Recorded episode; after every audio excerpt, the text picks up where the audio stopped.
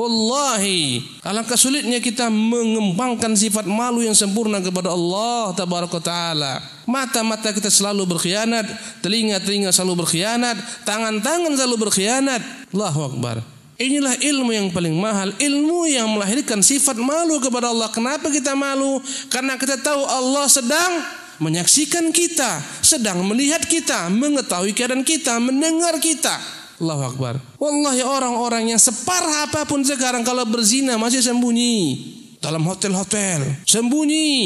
Kenapa sembunyi? Jawabannya apa? Malu kepada manusia. Karena itulah bersembunyi. Siapakah yang mampu bersembunyi daripada Allah Jalla wa'ala? Ke mana kita mau berlari bersembunyi? Masuk pun ke dalam perut bumi, bumi miliknya.